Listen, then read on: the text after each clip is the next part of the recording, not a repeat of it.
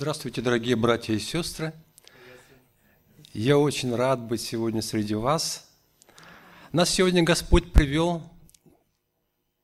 к вам в Берлин. Мы приехали за 600 километров услышать эту благую весть, которую мы сегодня слышали на немецком собрании. Господь так устроил, что тема сегодняшнего собрания, которая была на немецком языке, то есть наше благовестие, как нам нести людям благую весть о, о спасении тем, кто погибает в этом грехом обремененном мире. Сегодня э, Ханс Мартин, опять забыл, он проповедовал. И кто сегодня был утром и слышал эту проповедь?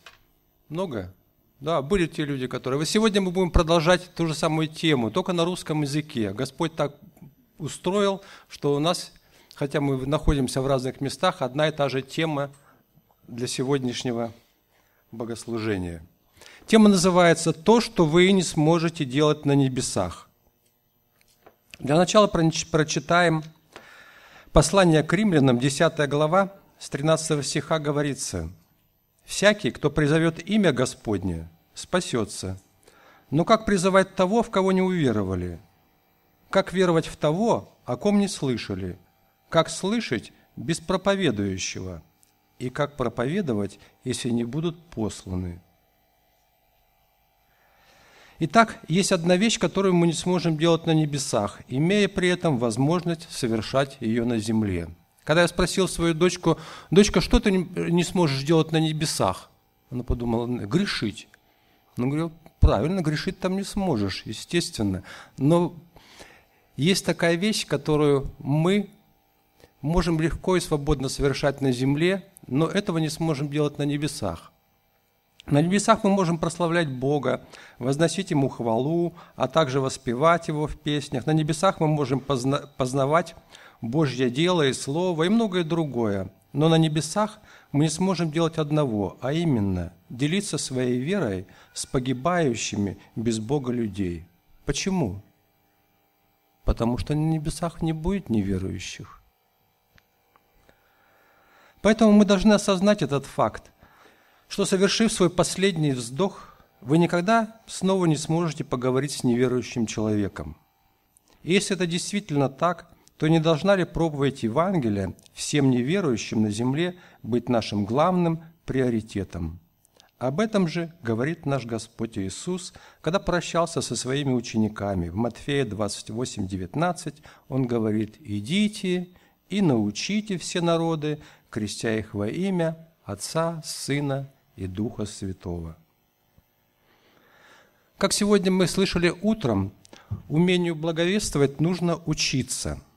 И чем больше мы практикуемся, тем легче нам становится это делать. Можно и нужно использовать каждую возможность для этого. Апостол Павел учит Тимофея, 1 Тимофея 4.2. «Проповедуй Слово, настой вовремя и не вовремя, то есть он здесь употребляет два момента вовремя или то всегда, постоянно, при любой возможности надо использовать это для того, чтобы принести человеку, который не слышал, или который, возможно, слышал, но забыл, напомнить ему об этом деле. И перед каждым благовестием надо молиться об этих людях, не считая их незнакомцами, но считая их друзьями, с которыми мы еще не встречались. Практиковаться всегда и везде, зная о том, что мы не сможем этого делать на небесах. И это придаст нам больш, большей смелости, которую надо нам иметь в Господе. Есть одно высказывание Сперджина. Он сказал, «Я не испытываю больших трудностей, когда люди смеются надо мной. Презрительные насмешки и издевки могут доставлять мне наслаждение, карикатуры – Насмешки и оскорбления – это моя слава. Но смотрите, чтобы милость не отвернулась от вас. В этом моя скорбь. Плюйте на меня, но только покайтесь. Смейтесь надо мною, но только веруйте в моего Господа. Преврати, превратите мое тело в уличную грязь, но только чтобы ваши собственные души не были прокляты в вечную погибель. Мы должны изменить свой взгляд на благовестие и смотреть на него не как на что-то нудное и тяжелое занятие, но как на великолепную возможность. Просыпаясь в воскресное утро, мы часто думаем про себя, что должны идти в церковь. Неправильное мышление. У нас есть прекрасная возможность идти в церковь. Или мы вспомнили, что должны сегодня помолиться. Опять неправильно. У нас есть прекрасная возможность и привилегия обратиться в молитвах к Богу. Или вечером мы опять вспомнили, что сегодня еще должны почитать Библию. Опять неправильно. Мы не должны ее читать. У нас есть прекрасная возможность читать Священное Писание. Так мы должны думать и поступать во всем. И когда мы несем благую весть людям, у нас есть возможны три варианта ответа этих людей. Первый вариант – это тогда, когда мы рассказываем об Иисусе Христе, люди принимают его. Положительно, хорошо. Второй вариант – мы можем посеять семя или полить уже посеянное семя. Третий вариант – нас отвергли. Мы считаем это своим поражением, мы считаем, что мы находимся не в выигрышном позиции невыигрышной ситуации. Казалось бы, две трети нашей благой вести идут в нашу выигрышную положение или выигрышную ситуацию, то есть приняли мы, кто-то принял или, посе, или полили посеянное семя, а часть пропала. Но на самом деле, если мы читаем Священное Писание, оно говорит нам совсем по-другому – если мы прочитаем 1 Петра, 4 глава, 14 стиха, апостол Петр пишет, «Если злословят вас за имя Христова, то вы блаженны, ибо Дух славы, Дух Божий почивает на вас. Теми Он хулится, а вами прославляется. То если, если когда-нибудь вас отвергнут за имя Христова, то мы будем блаженны, и слава Божия будет почивать на нас». Хотелось бы нам всем, чтобы слава Божия сияла в вашей жизни и отражалась к другим людям. Мы все хотели бы этого как можно больше, и это произойдет, если нас отвергли за имя Христова. Дальше. В Евангелии от Луки 6, 22, 23 говорится, «Блаженны вы, когда возненавидят вас люди, и когда отлучат вас, и будут поносить, и пронесут имя ваше, как бесчестное, за Сына Человеческого, возрадуйтесь в тот день и возвеселитесь, ибо велика вам награда на небесах. Осознаем ли мы, что когда нас отвергнут за имя Иисуса, Бог приготавливает для нас награды на небесах, с которыми не могут сравниться никакие земные награды. И каждый раз, рассказывая кому-либо Евангелие, мы находимся в выигрышной ситуации. Как бы сатана ни пытался отговорить нас от благовестия, мы знаем, что неся благую весть о спасении людей, мы всегда находимся в этой выигрышной ситуации. То есть, если, первое, нас приняли Иисуса Христа, очень хорошо, возрадуемся только этому.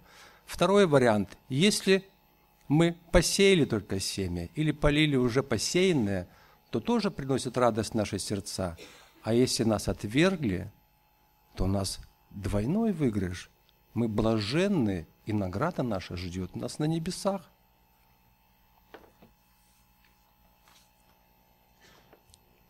Какие существуют отговорки от того, чтобы не нести благую весть для людей об их спасении?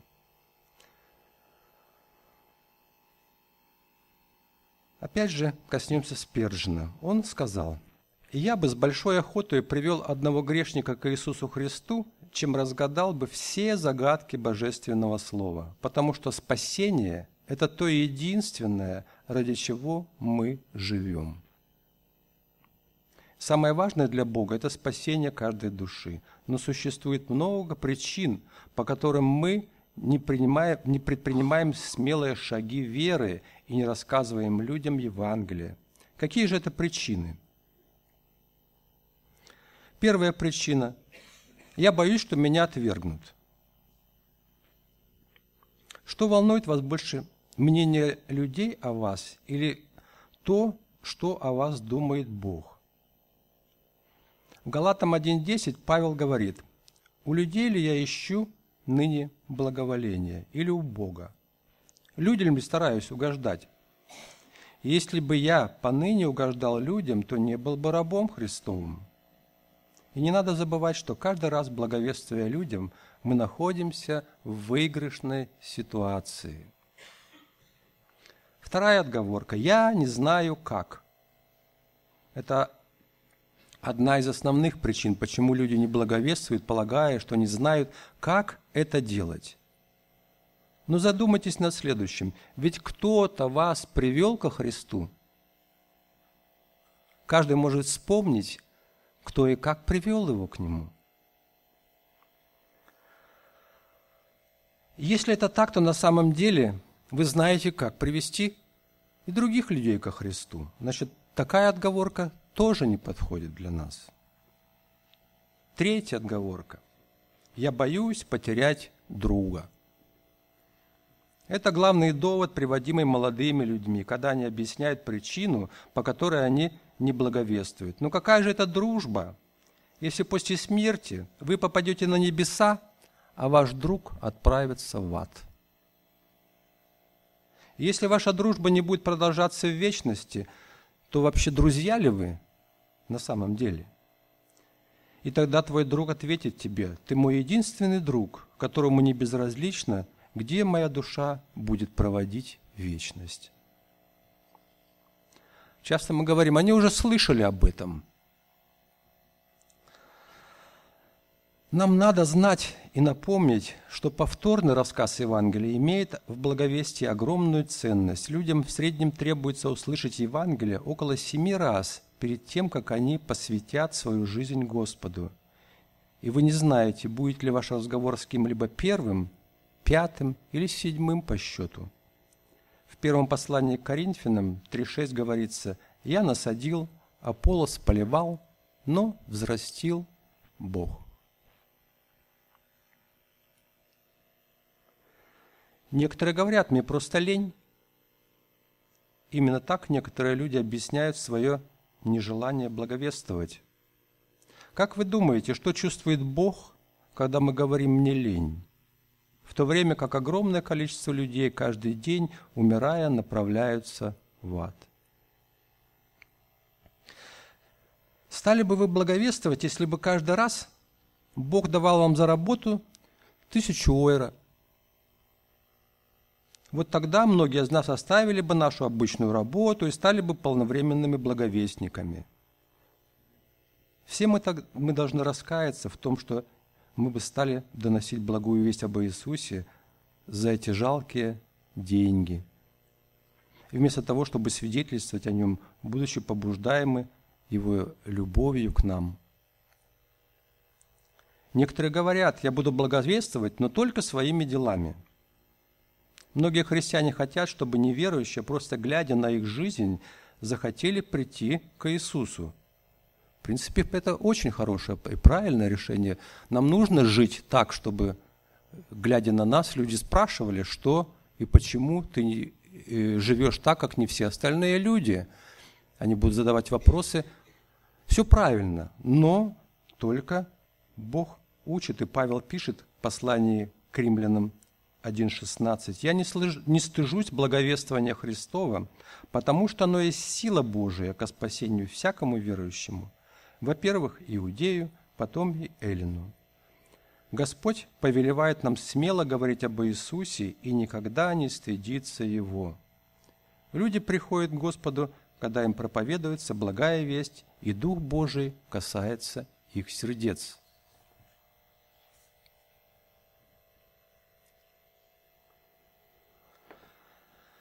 Спросите у кого-нибудь, будет ли иметь значение через 150 лет – что вы заработали миллион ойра, ездили на Мерседесе или победили в футбол в решающем матче. Нет, в тот момент одно будет иметь значение. Знаете ли вы вашего Творца? Очень важно заставить людей понять, что именно вечное, а не временное имеет первостепенное значение. Помните, что вечность длится невероятно долго, поэтому убедитесь в том, что вы будете проводить ее на небесах. В книге Иова 16.22 говорится, говорится – Пройдет всего лишь несколько лет перед тем, как я отправлюсь в путь, из которого нет возврата. Если спросить человека, осознаете ли вы в тот факт, что существует стопроцентная гарантия того, что вы умрете, и если у вас нет гарантии того, что вы проснетесь завтра утром, то вам следует не ложиться спать сегодня вечером. И если вы утром проснетесь, то где окажетесь? Если вы утром не проснетесь, извиняюсь, где окажетесь. Нужно дать понять человеку, с которым ты говоришь, мне не все равно, где ты будешь проводить вечность. Из приведенных исследований 87% всех христиан услышали об Иисусе от друзей. Нам необходимо приобретать друзей, которые еще не знают Господа, и делать это для того, чтобы Господь мог использовать нас в донесении до них Евангелия.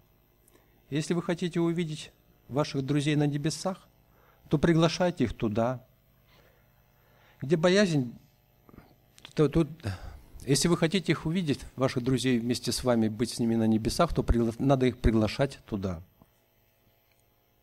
Следующая самая распространенная причина заключается в том, что они не знают, как это делать.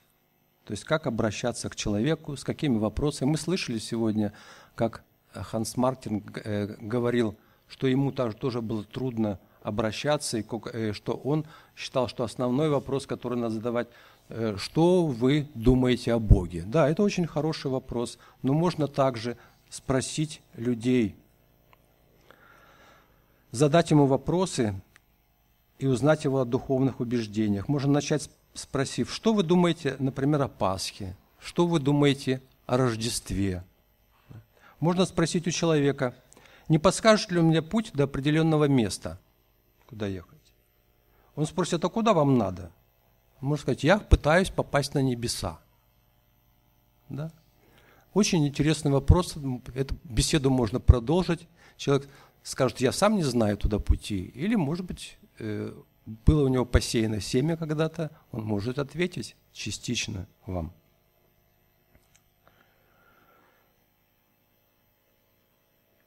Можно спросить, что для вас является самым важным в мире? Как вы думаете, что для вас будет самым главным в день вашей смерти? Можно спросить человека, знает ли он 10 заповедей Божьих. Бог дал нам стандарт добра и зла под названием 10 заповедей. Давайте посмотрим, как у вас с этим обстоят дела? Можно спросить человека, вы когда-нибудь обманывали? Когда-нибудь брали чужое? Гневались напрасно? Или понапрасну употребляли имя Господне? И каждый из людей ответит, что да, это было так. Нет такого на земле, кто бы ни, ни разу не согрешил. Значит, вы вор, обманщик, прелюбодей, богохульник и так далее – когда мы говорим с людьми, очень важно коснуться этой темы, темы покаяния. Сам Иисус призывает в Марка 1, 14, 15 «Приблизилось Царство Божие, покайтесь и веруйте в Евангелие». Это слово означает раскаиваться с сожалением, которое сопровождается искренним изменением в нашем сердце и обращении к Богу. То есть мы, вместо того, чтобы уходить от Бога, обращаемся назад и возвращаемся к нашему Творцу и Создателю.